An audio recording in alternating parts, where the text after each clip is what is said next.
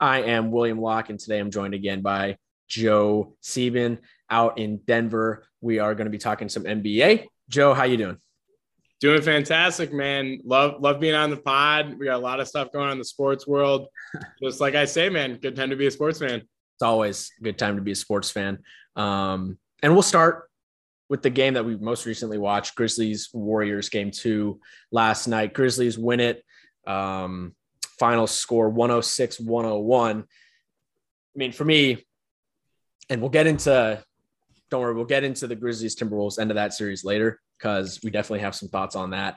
But I feel like, you know, this game was quite similar to the ending, the fourth quarters in game uh, five and six, specifically game five of that Wolves series, where Ja basically just took over. Happened again last night. He scored like the last 15 Grizzlies points, outscoring the Warriors by himself. Um, 47 points, 15 of 31 field goal, five of 12 from three, which is is huge. That's more threes than he made in all of the Timberwolves series combined. Uh, eight rebounds, eight assists, scored the Grizzlies last 15 points, like I said. Joe, w- w- from a, like you're neutral, obviously, so I look at this in in biased lenses. So I, I want to hear like your take walking away from game two, Grizzlies taking or tying up the series. We're gonna have some fun. like John Steph have been saying, we're gonna have some fun. Um, dude, what a series. You I I love how it's going in the sense that there's so much competitive energy, but there there's also just a level of respect, I think, between the two teams of you know, it's it's almost the Warriors are like, can we hold off this changing the guard? Like you can see that Ja is he's he's next up. Mm-hmm. And this Grizzlies team is is built for the future. And it's like, is it this year or can the Warriors hold them off? Because it's it's just that young energy is crazy. And Ja just put the team on his back last night. And I, I kind of thought going into the, to this game and um also into the Celtics game, I was like, these teams are too good to go down 2-0. So I just felt like they're gonna do it. And Ja just takes over. Like in the Timberwolves games, like when he gets the ball in the fourth quarter, like you like it's it, it felt like a pit in my stomach. I was like, this he just he takes over in the fourth quarter, he goes off. The Warriors, so good. Steph, Clay, Poole, Draymond, all these guys, they just couldn't really, you know, all gel. There's there's a lot going on in this series, man. But I think the Grizzlies will go as far as Jock can take them. And 47 points will, will take you to a win pretty much anytime he does that, I think.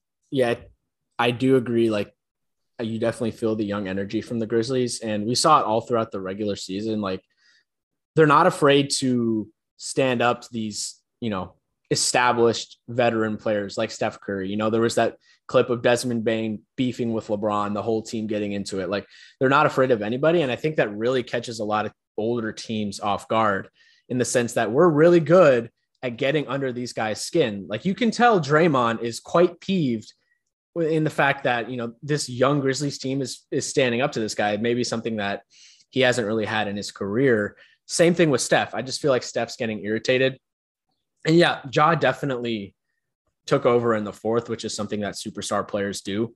You know, you can clearly tell that Desmond Bane is, is, still hurt with that lower back, which is why it's great that game three is on Saturday. So he has a few days to recover. Hopefully, you know, he uh, looks better in game three. He only had, um, he only had five points last night in in he played 32 minutes, so he was out there and only scoring five points. He's clearly not 100. Um, percent But another thing that and you know the Grizzlies' second leading scorer was Ziaire Williams with 14 points off the bench, rookie uh, Ziaire Williams, who again I think is the most underrated rookie of this year's class. But something that's kind of surprised me about like the way the national media is approaching this is no one's kind of mentioned that Steph. I, I don't think he's 100. percent You know he headed came into the playoffs with that injured ankle against Boston. Marcus Smart diving into him. You can say it was a dirty play. I think it was it was clean. He was just playing hard. Um, came off the bench for the first few games against Denver, and I don't know. I, I saw a few moments throughout that game where he was grimacing, and I, I think that ankle's still bothering him. You know, 15 of 25, and then three of 11 from three last night. He, him and Clay have been off. You know, the, the Warriors shot 18% from three, and that's something that you know, probably is not going to happen again. But I will, I want to say, like, I think the Grizzlies are doing a lot better job than they did against Minnesota, rotating and contesting a lot of these three point shots because you know, seven of 38 from three is, is not going to happen again from the Warriors. But it is important to note that most of these are highly contested shots because the Grizzlies are doing such a good job rotating on defense, which is something that we did not do in that Wolves series. And I just feel like this is a much better matchup where the Grizzlies can like play their basketball. Whereas in Minnesota, you guys have so much length and, you know, the big men inside. It was a really hard matchup um, for the Grizzlies. And I don't know about you, but I felt like you guys really outplayed us for the majority of that series, and we somehow still won 4 2. Yeah. I mean, if a basketball game was just three quarters long, we probably would have we probably would have won that series. Yeah. It was just one of those things. Like I said, Ja taking over in the fourth quarter. Uh, yeah, Desmond Bane's hurt. I mean, that dude was a flamethrower against us. I was scared every time he touched the ball. Like he is, he's dynamic. Um, and yeah, we the Wolves just could not get it done in the fourth. D'Lo was, I mean, they benched him in game six, last like six minutes. Like D'Lo wasn't helping us, and you got to have your max guys playing like max guys. And you know, I think there was a lot of you know, KAT was public enemy number one there for a hot second. I thought he came back late in the series, and he wasn't superstar KAT, but he was a lot better than he was in game one. You know, Anthony Edwards, bright future there. Jaden McDaniels, that's a guy I thought played really well in the series. At the end of the day, they just could not close out games and they were taking terrible shots in the fourth quarter. Ja was Ja. And that was just kind of, that was kind of the series for us as starting hot, playing well for three quarters, losing focus as a younger team and letting it slip out of our grasps. Yeah, there was that one three that KAT took that really stands out to me. It was like a I think it was game five, deep contested three from the top of the key with like in, in crunch time with like 20 yeah. seconds left on the shot clock. I'm like, dude, you got to have more yeah. awareness in, in these situations. I still think he was he was solid in this series. You know, I had that one bad game. I think it was game two or something, or maybe yeah. one. But I, I still think he it's him and Edwards. I know there's a lot of people in the media saying like KAT is what he is. Fair enough. I think he's a good second or third option on a championship team. He's not the guy, yep. but you have him and Edwards that you can build around.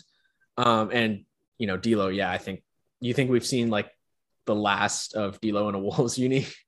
Yeah, I I think Anthony Edwards is get it. Hopefully, we want him to take that jaw leap next year. It's like, oh, one more year, and boom, he's our bona fide superstar. And then I'll take KAT every day of the week as our second guy. And he's not the first. We saw that for you know the seven years of his career. We couldn't even make the playoffs, but Ant number one, KAT number two, and D'Lo. It's just like I don't know. It's one of those things that you have to explore it. It's just a matter of what can we get in return because his contract's so bad. 30 um, but I, yeah, they'll definitely explore it because we couldn't get it done this year. Um, I mean, great season for us, great series, lots to build off and improve upon. Leaves a sour taste kind of in your mouth, but um, you know, better better than not making the playoffs at least. So yeah, um, you know, one thing was I going to ask? One thing, was, yeah, Ziaire Williams is playing really well for you guys. One thing is Steven Adams. Is he playing at all in the Warriors series? Because he didn't play at all against the Wolves. So yeah, he's he's been out with COVID.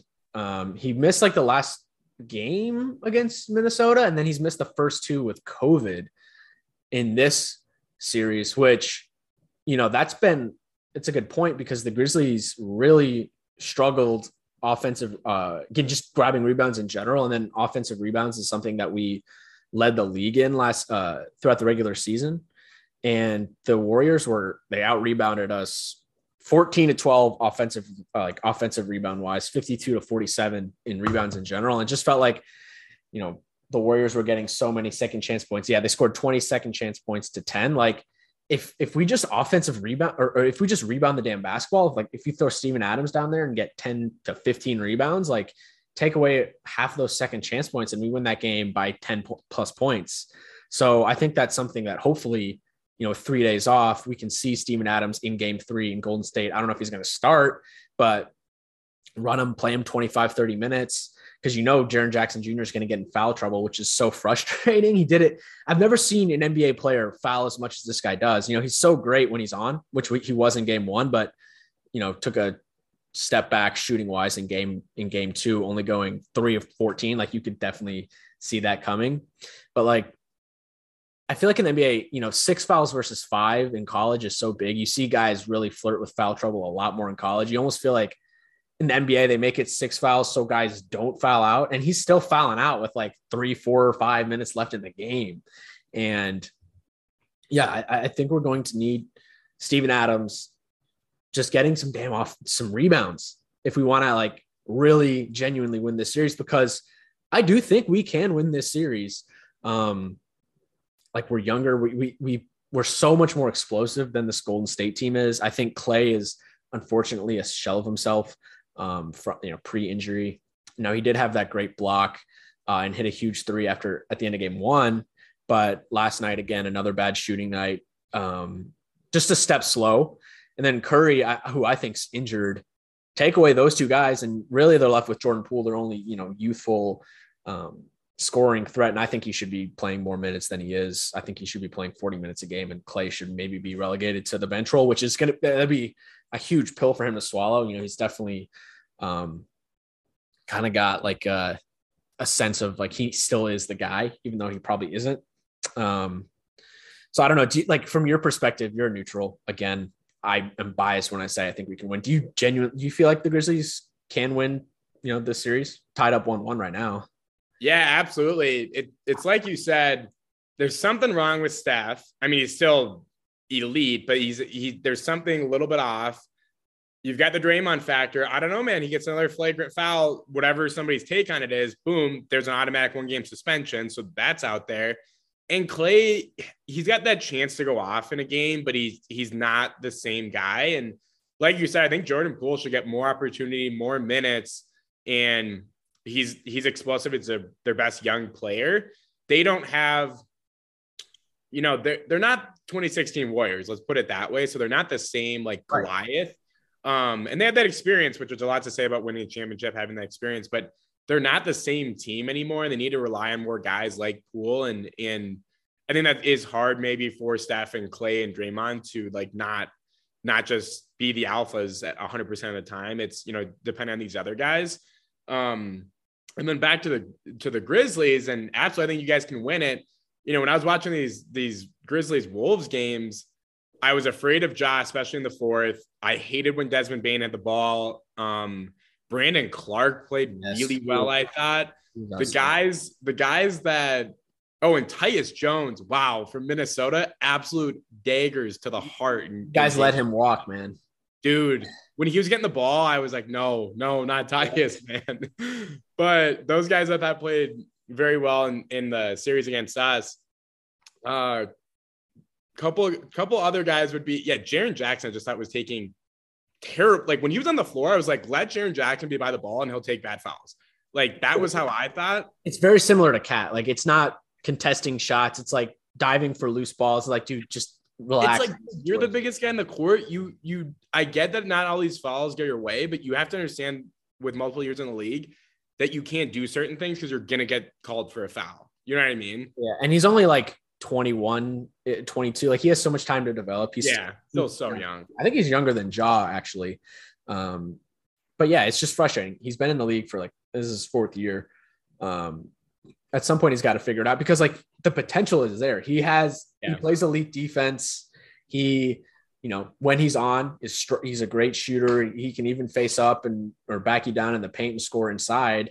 But it's just this the fouling. He has the potential to be like Ja and Jaren have the potential to be one of the best one-two punches in the league in a few mm-hmm. years, if not now.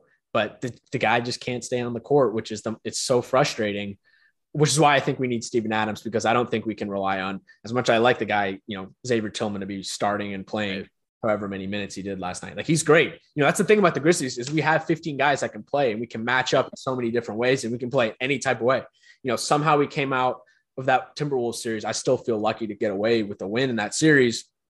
And we had to play basically big the whole time because you guys have so much length in the inside. Um, and now it's basically a small ball series, and we can play that way too. We can run up and down in transition. I think the Grizzlies are going to run, continue to run the Warriors to death, or at least try to, and wear them out over the course of that series. Hopefully, you know, well, not hopefully, but like Steph's ankle is definitely not 100%. So if we're running back and forth, that's going to, his ankle is going to wear down. They're now, it looks like um, Gary Payton the second's out for the series, probably with a fractured elbow, which we can talk about that foul, but that's a huge loss for them. You know, he was probably the one guy that they can throw at Ja Morant and guard him 1v1. Otherwise, it's pretty much impossible to guard the guy one on one. I mean, he's so explosive, and you have to sag off of him um, because he's going to beat you with that first step every single time. So, like I said, with the three point shot, like if he's making threes, good lord, he's unstoppable. He's going to have, he's going to be putting up 40 a game in this series every single night if he's hitting these threes. Um, so I'm, I'm, I'm curious because they're definitely going to make adjustments in, for game three. You know, they only blitzed a few times um, on the pick and roll. I think if they blitz him and double team him, that's where they can get him off his game. We saw a lot of that with the Timberwolves. He was Ja was not on his game that series, but he just does such a good job of somehow splitting these te- double teams or making like legitimate, legitimately amazing passes out of them. That I don't know. It's exciting, but we'll see. I'm excited to see how um, the Warriors adjust and how we adjust for Game Three because there's always adjustments in the playoffs. But we we should talk about that Dillon Brooks foul. Um, I think it was it was dirty. I think it was just stupid on his part. You know, he missed a couple threes, uh, bad threes uh, before that, and then it was definitely a frustration foul. He shouldn't have gone up. Just let the guy lay it in. Um, yeah, what, what's your opinion on that play? So yeah, I was gonna bring up Dillon Brooks first from the Wolves series. I didn't obviously follow the the Grizzlies and the whole team quite as much in the regular season.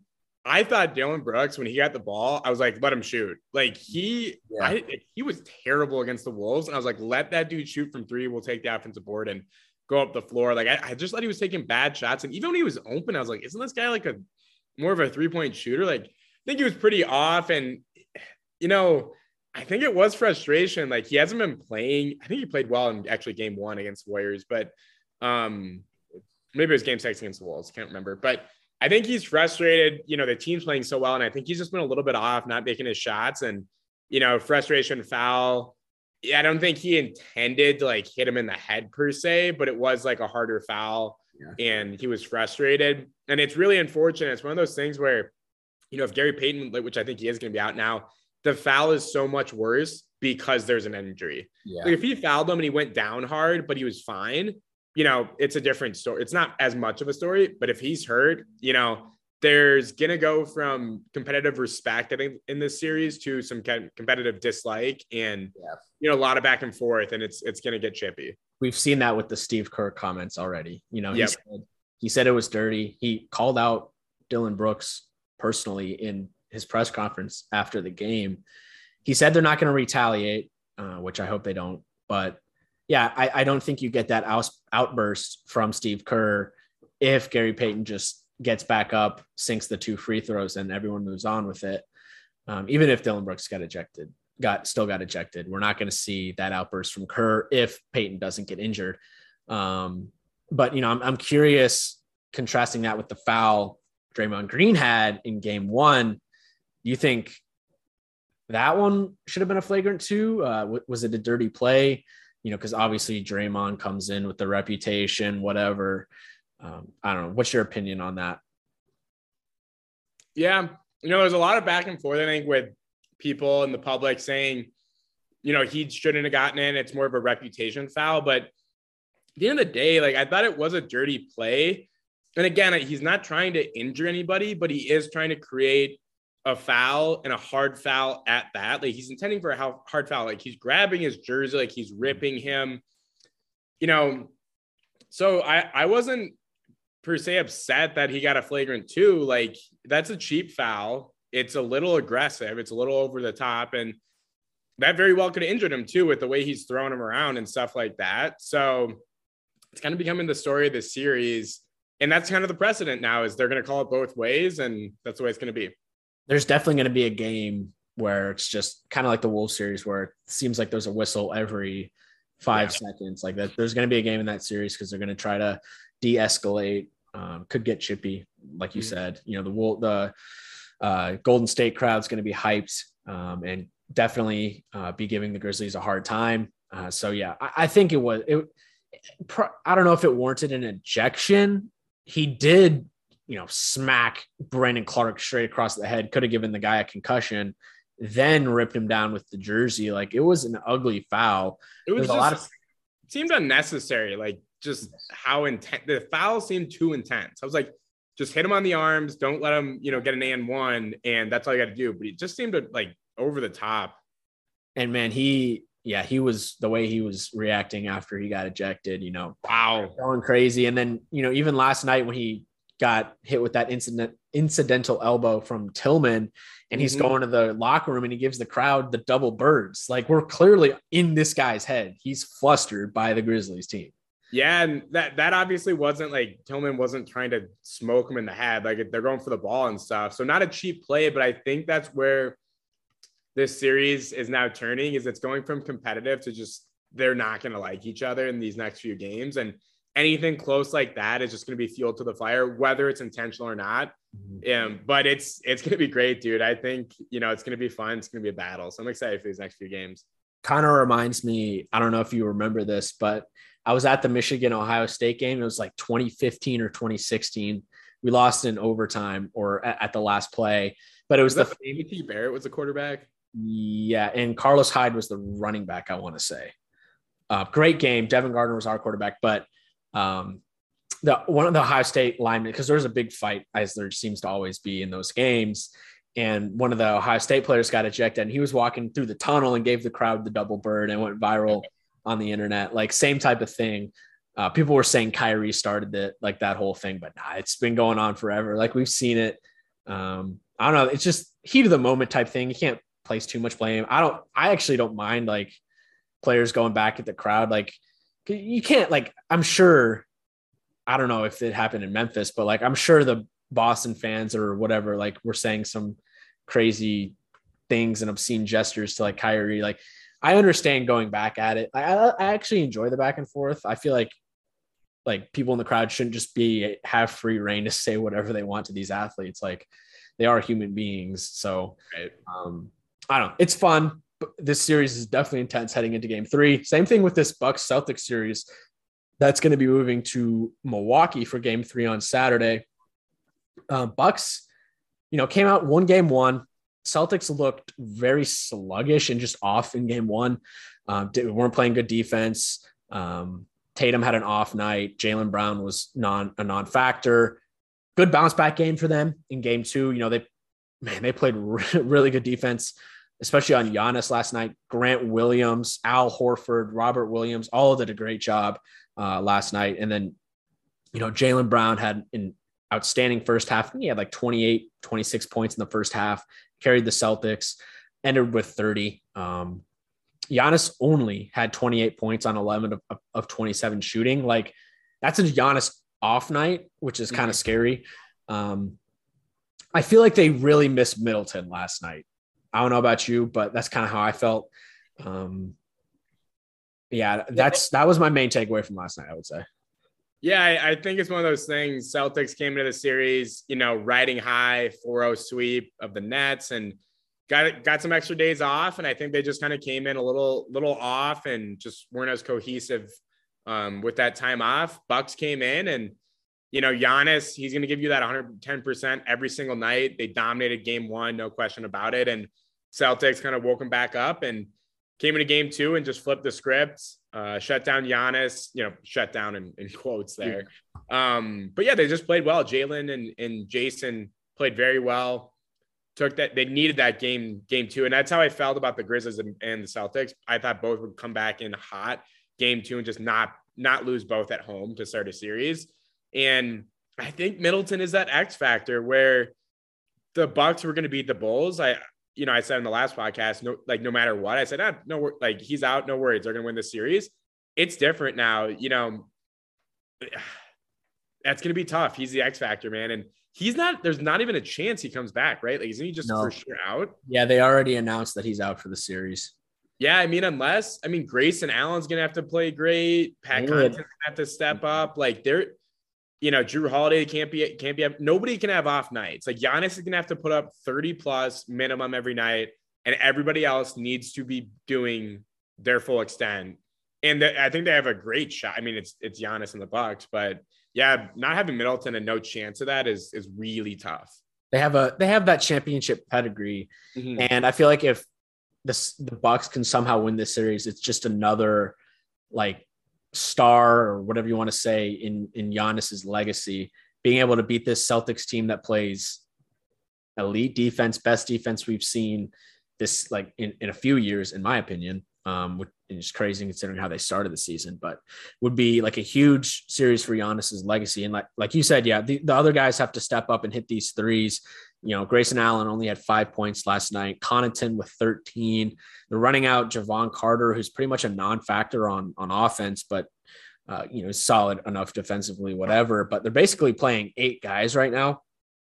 Um, and I don't know. It's just it's tough. Like you said, the Celtics, you know, on the other hand, like the Bucks defense is collapsing when when these guys, you know, Tatum and Brown, whatever, are driving. And there's always an open three, an open three available. You know, they shot 46% from three last night, which is absurd. Jaylen Brown went six of 10. Um, even what's his name? Grant Williams, six of nine from three last night, 21 points. He was probably the player of the game. Well, outside of Jaylen Brown, in my opinion, but Grant did a great job shutting down Giannis as well. Like, yeah, you know, the Celtics, I, I, I think can still win this series, even though they lost home court advantage um, in, in game one. Like, it's, it's tough. Um, I'm curious, like, again, this game, th- game three is until Saturday. So, you know, whatever adjustments will be made. I think uh, Coach Bud will find ways to get Giannis better looks. You know, they're still going to be doubling him and not letting him get to the paint. And, you know, they were letting him shoot jumpers pretty much all night last night. And he only shot 11 of 27. So he wasn't hitting them. Um, Giannis has to make the Celtics defense respect the jumper because they were leaving him wide open from three. They were pretty much leaving him wide open anywhere outside the paint, kind of similar to what the Warriors were doing with Ja. Mm-hmm. Um, so if Giannis makes the Celtics at least halfway respect the jumper, then yeah, it's going to be a tough series for Boston. But I don't know if that's going to happen because I don't know how reliable Giannis is from from the mid range. Um, so I would say slight advantage Boston, even heading to Milwaukee for for two games. Yeah, I'd say you know, like you said, Bud's going to make some adjustments. It's going to be back and forth this series of just, you know, in terms of coaching and making adjustments because it's it's going to start getting neck and neck. I think ultimately they're going to split in Milwaukee. Game five is going to be pivotal, and I give slight edge to the Celtics just because if they can, you know, keep Giannis, you know, below 30 points, which is still a lot of points. Um, but if they can keep him locked up a little bit, unless unless Grayson Allen or somebody just starts having a series, that Middleton is just I don't know if they can overcome not having him for the entire series. And you know, we've seen Jayson Tatum, you know, control that series against Brooklyn. I think just the end of the day, more complete team. And if they're rolling, um, you know, I give a slight edge to those guys. I feel like this series is going to real like if the Bucks even win two or three games in this series, I feel like that this series is going to show how far away Brooklyn was from actually winning. Yeah. Um, yeah. So and, and, you know it's interesting. Like the Bucks are actually favored by three points in Game Three on Saturday. I don't know. I might take the Celtics with the points there. Uh, I, I think from what we saw from them defensively last night, they can absolutely uh, win a game or two in Milwaukee. So we'll see what happens with that series. Uh, tune in 3:30 Eastern time Saturday for Game Three on that one, and then also Grizzlies Warriors 8:30 Eastern Saturday Game Three. Other series that we've only had one game in these next two series. Game twos are tonight. We'll start Mavs Suns. I honestly don't have a ton to say on this series just because it feels like the Suns are maybe, you know, this is a not necessarily a sweep, but they'll win in five if, if Booker's fully healthy. I think the one thing that really concerns me if you're a Mavericks fan is the, is the fact that, you know, Luka goes for 45 on 50% shooting, four of 11 from three, 12 boards and eight assists in game one. And the Mavericks were, you know, not really in that game. You know, they only lost by seven, but they were down by 20 plus, uh, mm-hmm. like midway through the fourth quarter. Um, just feels like even if you have a nuclear Luka series, which by the way, his career playoff numbers are absurd for a guy that's in year four. Um, like he has, if he, if they ever get the right guys around him, like he has the potential to be one of the best playoff players ever. But kind of goes like along the fact that these high usage guys, you know, Harden, Westbrook, Luka, they haven't had success in, in the postseason. I'm curious. Like, do you think? Because obviously the Mavericks have other players, Jalen Brunson, Finney Smith, whatever, that are stepping up. Do you think this series has any chance of being interesting, or do you feel like it's just Suns kind of waltz their way through, make it to the Western Conference Finals, and wait for the winner of the Grizzlies Warriors series? Because right now it feels like they're taking it game by game. They're playing very methodical. They know that their, their crunch time numbers are absurd. They're so good in crunch time. They just play with this confidence. And even the fans, like there's less excitement. It just feels like they're waiting for the mm-hmm. conference finals and the finals at this point. Yeah, I think, you know, the Pelicans gave them a slight scare in round one with Booker being back, but Booker's back. He looks healthy. I mean, he was talking that shit like when the first couple minutes against the Mavs. And like you said, the final score was like a seven point game, but it was not close whatsoever. Like the Suns cooked them the entire game pretty much. And yeah, if you if your star guy's going up for 45 and you're still getting absolutely smoked, like you got to make a like not just adjustments, but a lot of them. Like you got to flip the whole script. And I think I mean it's it's Luka. So he has that always has that chance to go nuclear and, and win some games. I think at the end of the day, they're overpowered. The Suns are way too good, methodical, whatever you want to call it, and they're going to win this series. But uh, and they're waiting for that that conference finals. So Mem- or the Mavericks just aren't exciting for whatever reason. Like when Luka was out, everyone was like, "Get get these guys off the screen." Like with even with him, it's like get them, you know, get them off the screen. Like what, you know what I mean?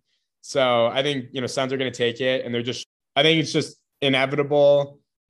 It's like the Suns. It's like that Thanos meme from Marvel. Like they're just gonna win this series. I don't really care if it's a sweep or in six games. Like they're gonna win this series. Dominant team, ready for the next round. Talking that shit. They're about it. Books back. CP3. I mean, crunch time. Do not let these guys. I mean, they're just so good in crunch time. Um. So yeah, then they're gonna win this series. Luka. I mean, you can't you can't have Jalen Brunson or Spencer Dinwiddie, I think, as your second stars. And unfortunately, I think they might lose Jalen Brunson. So they're going to have to figure some stuff out in the offseason. They need to get him a second star because this guy is so good. But it's hard when he's carrying the load the entire game and all these minutes, and he already got hurt early and you know a week or two ago. It's tough, and I just don't think they can keep up with the Suns. Such a high usage guy and they don't have anybody to match up with Ayton. You know, he was great in game one, 12 to 20 for 25 points, eight boards. You know, they're running out Dwight Powell at center. Like he's really a power forward. Uh, and they're going small ball, you know, Dorian Finney Smith playing, playing him pretty much at the four. And then you got like Bertans or Kleber off the bench. Like Ayton is going to continue to dominate throughout this series. And then you have pair him with you know like like you said paul and booker even bridges like yeah this could be a sweep. This very well could be a sweep. I wouldn't be shocked if the suns uh, run him out of the building tonight. There's no way that luka is going to have another nuclear game. Uh, actually he might but i don't really think it even matters. He could have 50 and they could still lose. You know the suns are favored by six. Wouldn't be shocked if they cover and win. Um, but you never know. That's why they play the games. So uh, similar kind of aspect in this Sixers Heat series where, you know, obviously Embiid is out with like an orbital fracture, uh, supposedly is going to be playing in game three in in Philly. We'll we'll see. Um, I'll believe it when I see it. Either way, he's not going to be 100%. Heat end up winning game one, 106 to 92. Uh, I think obviously in my opinion, the main takeaway from that game is the fact that you really needed James Harden to show up, and he goes five of 13 for 16 points. Did have five assists, nine boards, but man, he is not the James Harden of old. Um, there's some, some crazy stats out there, basically like most consecutive games without scoring 20 plus points in his career or since like his OKC days. Um, yeah, I don't know. Concert date tour continues, I guess you could say with Harden. That's funny. Um, dude, what what is up with James Harden? I mean, this is supposed to be a max contract player. You don't have to be the number one. That's, I mean, I know in these first two games he is. Joel Embiid's carrying the team. He's taking all the heat. He's getting all the praise. You're just the number two. There's a lot of good play. Like Maxey could, you know, all these guys can chip in. Why, like, is he just not aggressive anymore? Is he, is he just, did he take a massive decline? Because I thought they, they go into the series and have a chance without Embiid in these games because it's like, oh, James Harden can go off for 40 points because isn't he James Harden? Like, he just, like, what is he? I don't know what it is with this guy right now. He's only 32 years old. I mean, coming off that hamstring last season, maybe he's still hurt. I, I don't know. He's he's just been a step slow all season. And it look does he care? It almost looks like he doesn't care yeah, as much. That that I think that's a huge factor with him. Obviously, we can never figure that out, but just doesn't seem like he's fully invested. And there's already yeah. there already seems to be tension between him and the rest of the team. Even Embiid dropping hints at it, basically saying that Harden needs to step up in his press conferences. So just getting ugly already in Philly, which is absurd. This guy, uh, you know, for as good as he is, he's kind of been a locker room cancer or a team destroyer uh, everywhere he's gone. He's kind of like he is what people thought Jimmy Butler was with the whole Minnesota situation, and they wanted to make Jimmy Butler that guy. Harden has been that guy in the sense that he's never been on a team that's made it past. He, well, I guess the OKC, but he was really not a prominent guy. He was like the third star yeah. at that point. Like when he was, like when he's been the guy, and he isn't even the guy anymore. He hasn't made it past the conference finals. So, you know, we're talking like at KAT with KAT, like at this point, he is what he is. I think with Harden, at this point, he is what he is. You know, he had those outstanding offensive seasons, historically amazing offensive seasons in Houston. But I think we'll always remember the guy for not being able to come through in the playoffs. And, you know, he's only 32 years old, which is surprising that it's been such a sh- strong downfall mm-hmm. already. No one saw this coming, but maybe it just is what he is. Um, you know, he's been known to have an extravagant lifestyle, I guess you could say, off the court. Maybe that's taken a toll on him on the on the court. Yeah. And another guy that I think he is what he is nowadays, DeAndre Jordan. I mean, dude, what, I get Embiid's out, but why is he starting? Like, do they have anybody else like that could go in place of him? Because he is not the dude that should be out there for you know like half the game. So that's a good point. They really don't have anybody out outside. Like who who is it? Like who like if he got hurt and Embiid still out, like who goes out there? Probably Charles Bassey. Um, their their bench is is rough. Like you, we'll read through their bench. Like Paul Millsap, Niang, Paul Reed, Bassey, Thybulle, who's been awful, Shake Milton, Korkmaz, Isaiah Joe. Like even their starting rotation, Harris, Green, Jordan, Maxey, Harden. Like it's not that good. They need Embiid and Harden to live up to their superstar caliber potential. And unfortunately for Embiid, he's he's been injured, which I think I almost predicted. I know it was a fluke injury. He shouldn't even been in the game in that Toronto at that point in the game in the Toronto series yeah. where he got hurt. But I said like this dude's body takes a beating. He's taken a toll. There's so many miles on this guy this season. We haven't seen him make it this far. Well, I guess we have. He's played in the conference finals before, but like, did he? Second round, I don't know. But we haven't seen him like make a deep, deep playoff run. And guys like he's been injury prone his entire career and unfortunately happened again. And yeah, if they want any chance in this series, in my opinion, they need Harden and him to be at their peak of their powers. And unfortunately, we just have not seen that from James Harden all season long, really since he left Houston, in my opinion. Although he was pretty solid for the for the Nets last year, but this this Heat team is beatable. Like they're the number one seed, but it's not like they're the 2016 2017 Warriors one seed, or like even when the Cavs were one seeds, where you felt like they just had no chance, uh, or they had no chance to lose. Like the Heat are definitely beatable. They're not invincible. Like Philly could definitely win the series if they were at full strength, but I don't know. It, it feels like yet another season where Philly goes home early and there's just a million question marks surrounding the roster. Probably going to see Doc Rivers move on if they lose early and might be seeing another new look Sixers team next year, which seems like it's been happening every single freaking offseason with this team. Yeah, I, I think the Heat, like you said, like they didn't have enough respect. I think it's a one seed going into this, but now it's like, all right, you played the Hawks, who you totally were going to beat. Yeah. Now you're playing a depleted Sixers team. They're going to win this series, I think. I think they're going to. So like Tyler Herro getting six man, Jimmy Butler, Kyle Lowry, like they're probably going to win game two unless Harden like actually plays well for once. And so I think I, I think it'll be you know 2-0 for them. And ultimately, I I don't think the Sixers are going to be able to come back. I think Embiid comes back, makes it a competitive series, and it's close. I think they still lose. But if he was healthy and Harden was playing well, Heat are totally beatable. It's not like they're, you know, like 80 win team, like invincible. Like these guys can be beat. You know what I mean? Like they can be beat, but you know, with Embiid out and Harden not stepping up, I think at the end of the day, it's it's going to be tough. And who knows if Embiid's the same guy when he comes back in with this injury, if he re-aggravates it. So I think it's that's a tall task, you know, if they go down 0-2 here. Yeah. Um, series.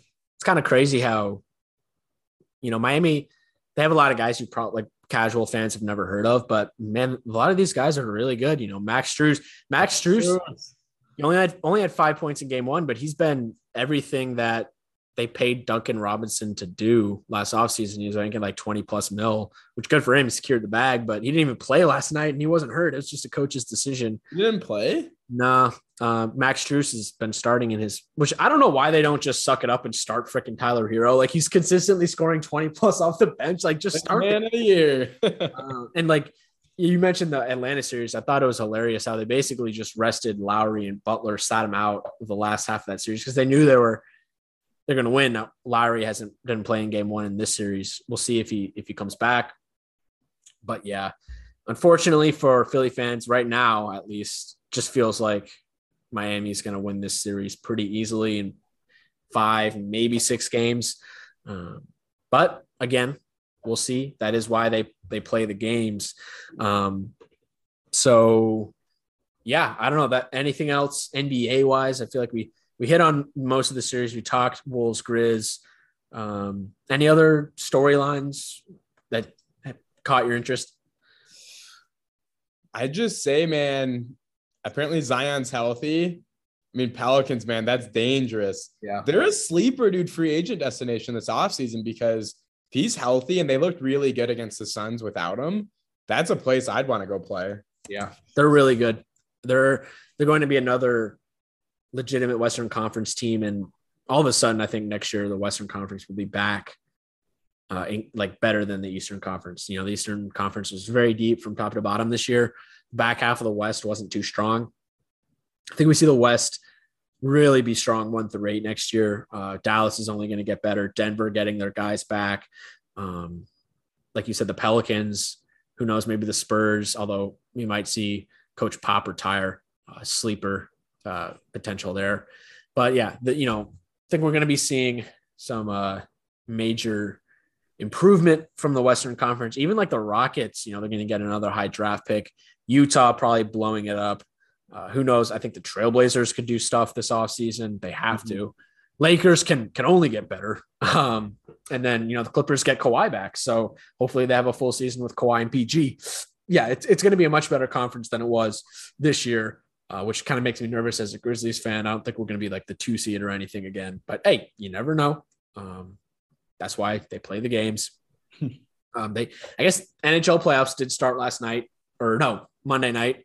Uh, we had triple OT, Pens over Rangers four three. We had the Avs destroy the Preds. We had Calgary ended up winning that game, right? Over Dallas. Calgary won 1 0. And then we also had Florida losing game one, the Caps. That was a big storyline. Um, yeah, Oilers lost game one to the Kings.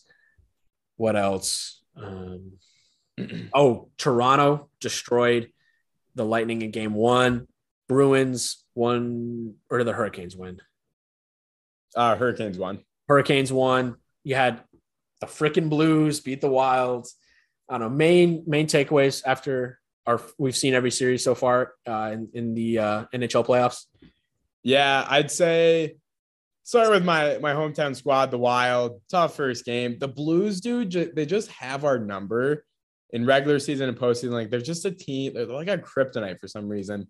I still think we come back game two at home. I think we, you know, we come out strong here and, and we get it done tonight. And, you know, we have to. Don't want to go into a 2-0 hole here. But yeah, tough game one, just didn't play well. We weren't cohesive. Then we come back game two, right, right the ship, and you know we'll see where the series takes. It's gonna be a long series. That's a that's a good battle there. Avs, I don't like the Avs, but I mean, kind of root for them slightly just because I live in Denver and it'd be awesome to have a parade here. Right. And they are just wow, they are so much better than the Predators. like, I mean, best team in the league, so much better than the Predators. Smoked them. They're gonna win that series. Calgary, Dallas, I thought would be a good series, and it's close. They only won 1-0, but I think Calgary's a better squad. Big win for the Kings the other night over the Oilers. Um, Oilers got a great draw getting them. Kings were the lower seed, and you know, just uh not as easy as I thought, I think. And then let's see what else. You on the Rangers note, dude, you you threw a little it's a couple months ago, you're like, hey, throw some coin on Shesterkin for the MVP. Yeah. And he's he's gonna be in the final three for sure. It's gonna be close if he wins it, which you don't see a lot for the goalies. Mm-hmm. And he played great uh, last night, but what a game! Triple OT. I mean, it's one of those games. The guys are just gassed at the end of the game, and you know, one of those shots that goes in, and um, I just can't imagine it. They basically played two full games. Games, yeah. So oh. yeah, crazy man, crazy game. A lot of shots. Big win for the Penguins. I think the Rangers are a better team, but Penguins have a lot of experience on that side, and um, you know, winning game one I think was huge for them. Hurricanes, big win over Boston. I like them to win that series. Same thing with the Maple Leafs. Maple Leafs are trying to break their curse. Yeah, you think they're finally going to win a series? I think they win this series. I think they win this series. Lightning, you know, nobody better back to back champs. That experience in that team, they just feel feel like the Warriors just a little bit off. They're not the same squad this year, and I think the Leafs are just dynamite, man. So if they can just get that monkey off their back, and it's more of a it's more of a mental thing. It's just all that pressure up there in that market and the talk of not winning series, blowing leads. It's like when the Sixers were up 3 0 against the Raptors, like that starts to come into your mind. Yep. Oh, you lose the fourth game, you lose game five, and it's like that's all in your head then. So there's gonna be a little bit of that later in the series. And I was shocked that the Caps beat the Panthers. Yeah. A little trouble down in paradise for for the arguably best team in the league. Um, I still think they win that series, but yeah, the Capitals, man, people weren't giving them enough credit going to this series, I think so weird. Like hockey, like any like the playoffs are so famous for like just any absolutely anything can happen in the hockey playoffs because such like a you get a few bounces and you score a couple goals off a couple couple lucky breaks and like pucks fly. It's like pinball. Like I mean, I don't know, pucks flying everywhere. Who knows? Anything can happen. Eight seeds beating one seeds is common. So, like like you said, the Caps they have that experience. Ovechkin's still there you know, he's man, they showed him in the highlight package. Like he looks, he looks aged, you could say. Uh, yeah, he's still elite. So I don't know. I mean, I wouldn't rule them out. Um, I, I want to see the Leafs win because no one wants to see the Lightning win three straight. Yep. So and and then, and then for your sake, I hope the Wild can beat the Blues. Uh, I have a small future on on the Wild, but future bet. But yeah, I mean, I don't know. It's it's it's fun. They're they're really just cranking out these games. It's no like they just play every other day. There's no like two game two day break or three day break like we see in the NBA. They're just cranking them out, which I can't imagine like the toll these guys' bodies take. um, yeah, hockey's a brutal sport. I, I don't know how, especially like that triple OT game. I don't know how guys can go out there and grind, especially playoff hockey, because it's so much more physical and there's way more fighting going on. Just it's a wild sport. Yeah, competitive series, dude. It's it's crazy. Um what about yeah, they get they get after it with the fights, the hits, and everything. A lot of parity though, like you said, like any given night, man, these teams can win, and there's no easy out in the playoffs. Um, end of the day, I I like saying you got a hot goalie, you know, you can just ride that goalie as far as you can, man. So you know, Jonathan Quick on the Kings, arguably, you know, maybe the worst team in the playoffs, but a lot of experience. And he gets hot, you know, a lot of pressure on Edmonton as a Canadian team to win that mm-hmm. series with those expectations. So excited to watch these games and really hope the Wild can pull one out tonight. Is is um because I have only recently got into hockey. Is like, is there more pressure always on the Canadian teams in the playoffs mm-hmm. versus the American teams just because they care about hockey more in Canada? Yeah, yeah, they they care about it a lot. They're historic franchises. Um, Toronto because it's essentially you know the toughest market to play in, kind of like a Yankees kind of thing. Uh-huh. A lot of media pressure, a lot of high expectations. There's the curse and everything. They haven't won in so long. And then Edmonton, not quite the same market, but Canadian, and they have McDavid, who's right, you know, head over head over everybody else, best player in the league, and they just can't get it done in the playoffs too, and they can't win a series. And it's one of those things where it's like, all right, you got the best player in the league, you got Draisaitl, a lot of great players. There's a lot of pressure on their goalies and just them as a team to, you know, essentially win. It's like the Angels and Mike Trout, like, hey, how can't you win? You have the best player in the league. That's what I was going to say. And now they have Ohtani too. Exactly. So there's just been pressure mounting, I think, on that organization for a couple years because it's like, all right, McDavid's not a rookie anymore, and he's the best player in the league. We we need to have results here. And like on paper, this Kings matchup should be relatively easier one for them. It was a great. It was essentially the best draw they could get in the playoffs for the first round. Yeah, I saw them in person like way back in November when they came here to play the Wings and yeah, I mean, they were outstanding going forward uh, on offense, but their defense was rough and their goaltending was pretty bad. I, I think the mm-hmm. Wings actually won that game. So who knows? That'll be a, a fun one to keep tabs on. We'll do a couple uh, Minnesota talking points because actually there's a lot going on with you guys right now. Obviously, you had the Wolves, but Twins, man, we mentioned yes, them podcast 15 to 9, first in the division, four games up in the Central. They've won four straight. They're nine and one in their last 10. Good, I, time, good times in, in Minnesota baseball right now? Yeah, we won last night. So it's either we're either 10 for our last 11 or it might be up to 11 of our last 12, dude. We are dynamite lately. Like Joe Ryan, the rookie pitcher, is yeah. a stud, dude. Like you that turtleneck mustache combo he's got going. Wow, man. This guy, I mean, they definitely took a gamble with their rotation, getting like Archer and Sonny, like uh. some bats that maybe could bounce back years. Who would have thought the rookies leading this rotation, dude? I mean, stepping up, carrying this team, giving them some confident confidence on the bump. Offense is picking up. Uh, knock on wood, if Buxton can just stay healthy, he's got to be in conversation for best player in baseball. You I guys mean, have you guys have two MVP caliber players in Buxton and Correa. Yeah, yeah. If Buxton can stay healthy, dude, oh my goodness. And our division is so bad. So bad. If we can, obviously, we're not going to be able to keep this pace up these last like 10, 11 games. But if they can just, you know, continue to beat the Tigers, beat the Royals, keep the Sox down, beat the Guardians. I mean, if we can take these wins in our division, I mean, we have such a good chance to win this division because it's just not a good division. It might be the worst in baseball in terms of you know, all around teams and competitiveness. Um, but yeah, I'm feeling good. They're giving us hope because they did not start hot and, you know, Minnesota sports, you know, Timberwolves series and whatnot, but love to see this run, man. They're putting it together. I'm excited. And, um, unfortunately, I think Sano got hurt, but I think he tore his meniscus. Yeah. But I mean, got to take advantage of a bad division where you're playing subpar teams quite like the majority of your games against subpar teams, you have to win those games. Yep. I'm down on the White Sox personally. I don't think Luis is as much as I am. Um, but I think they're a very beatable team. They play horrible defense. They don't run the bases. Like I actually think you guys can really, really, really, really push them for this division, which I didn't have in our preview podcast, but I'm yep. starting to change my take. Luis is really high in the Guardians. They're okay. Tigers have been trash.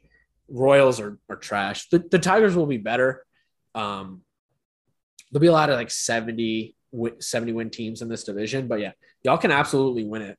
Um, and then the next thing, Vikings draft. Um, I got to say, I wasn't too tapped into y'all's draft, but I'm looking at it right now. It looks like you guys picked a couple defensive backs first, got a guard, linebacker, corner, defensive end. Got Ty- oh wow, you guys drafted Ty Chandler, the running back from North Carolina. Mm-hmm. Fun fact: I actually he went to Montgomery Bell Academy in I think it's like in Nashville. I saw him play in the state like quarterfinals against my high school in our at our place my senior year, and oh my god, he ran all over us. Like it was unbelievable.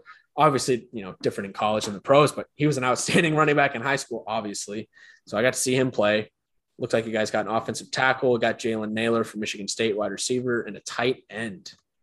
Takeaways from the draft. How are you feeling about Yeah, it? I feel I, I think I feel good. It's one of those things, new regime, new coach, new GM. And the end of the day, you know, try to trust in what they're doing. They wanted to get their guys in there, sign their free agents, draft the way they want to draft. The, the one thing I thought was weird was we traded our 12th pick with the Lions in our division. They go up and get um, Jameson Williams from Alabama. It was like we weren't going to take a wideout. So, you right. know, but it was weird that we traded in division. Hopefully, and then it's a wideout. So it's an offensive guy. So it's like, oh, there goes Jameson Williams against the Vikings who let him slip in the draft or whatever. And then we did it again at the yeah. as a second pick in the second round. We traded with the Packers and they traded up and took the North Dakota State wideout Christian Watson. And it's like, all right, two trades within the division, like in the first two rounds, it seemed a little weird. And at the end of the day, we weren't going to take wideouts that early. So I guess, you know, we got some extra draft picks and whatnot. Um, so that was kind of funky, but just kind of shows the approach from the new GM. Um, I liked, you know, I thought the the end of the first round, or uh, the pick we ended up taking Lewis Cine from Georgia, safety, good pick. We needed a second safety, can learn from Harrison Smith. You know, then we took Andrew Booth, cornerback from Clemson. Again, I think the biggest need was DBs. So got two DBs. Uh, he, I thought he was a first round talent, so I like getting him in the second round. And then Ed Ingram, guard from LSU, can always use lineman. Linebacker from Oklahoma, Asamoah, thought that was solid. Another corner, D end, Ty Chandler, like you said, who not a lot of pressure on him. We have two really good backs in Cook and Madison, so just a good third, third versatile back. Um, and then some value picks I thought at the end of the draft. So I thought it was solid. They went in, tried to address the defensive secondary, and they're kind of going to go from there. So I didn't think it was anything crazy, no flashy picks or, you know, no quarter. They didn't try to take Malik Willis and cause controversy or anything like that. So thought it was solid. We'll see how these guys perform, and and I think it'll be a good class. You see Ryan Tannehill's comments on not yeah not having like yeah I don't I don't need to mentor him, but he can learn something if he wants, pretty much. And I'm like, I, I get it. This guy wants to keep his job and stuff, but you could also not be an asshole to him. Yeah, just don't say that. You can approach it that way, but don't say that to the media in front of everybody. Like, just yeah, you can just be like, I'm out here to compete. Looking forward to the season. Malik's a hell of a player. Looking forward to being teammates. Like, and move on. Yeah, and then go in and compete and just keep your job. You know, you don't have to like be like, I'm not gonna mentor him. Like, yeah yeah. a strange approach. Maybe he feels threatened because I mean it's not like Ryan Tannehill's greatest quarterback in the league. And and that was also crazy as dude, people in Malik Willis going like the top 10. Yeah. Dropped all the way to the third round, which was wild. Um, but maybe Tannehill's like, I mean, this guy had so much hype and buzz, and he's such a raw talent. And you know, obviously they drafted him, you know, for the future. And it's like Tannehill maybe is seeing some writing on the wall and he's he's a little pissed off now. He's like the highest paid quarterback in the league next year, which is like unbelievable. That's wild. Unbelievable to think about. He was terrible in their playoff game. yeah, I, he had a quote in there saying like he couldn't sleep for weeks or something after that playoff game. Like he was really depressed, which is kind of sad. But they, I, I can't. I they yeah they should they they. I feel like every Bengals playoff game that they had, they could have easily lost. I think the Titans game was the same way. So I can understand why he probably felt like that one he let that one slip away. But I don't know. I just you know, Titans are one of those teams like kind of like the Heat. Like they're they were, they were the one seed, but they were absolutely beatable. Um, it's not like they were historically great team. Kind of probably be the same thing with them. They had traded AJ Brown, another strange one. I don't know. Titans are just an average NFL franchise. Sorry, Titans fans. Yeah, Tannehill's not the guy. You trade AJ Brown. Treylon Burks, I think, is amazing, but he's not going to be year one what Brown is. Right. So they're just going to go as far as Henry can take them, and you know eventually you're going to be losing in a playoff game and need to pass. So yeah. Um, all right, I guess you know kind of hit on everything. Uh, before we get out, finals prediction NBA. I can't remember what you had last time. I can't remember. I think I had Celtics Suns, and I'm going to stick by it, man. Okay. I think Suns still make it out of the West. Um, but I think you know either if they I think they'll win their series, but I think either Grizzlies or Warriors going to be great conference finals. And I'm going to stick with the C's, man. I think that Middleton injury hurts the Bucks, and uh, the Heat are beatable. I'm gonna I'm gonna ride it, man. See yeah. Sun. That's fair. Completely. Yeah, that, that is what you said last time. Um, I had Grizzlies Bucks, I think. I'm going to say, you know what?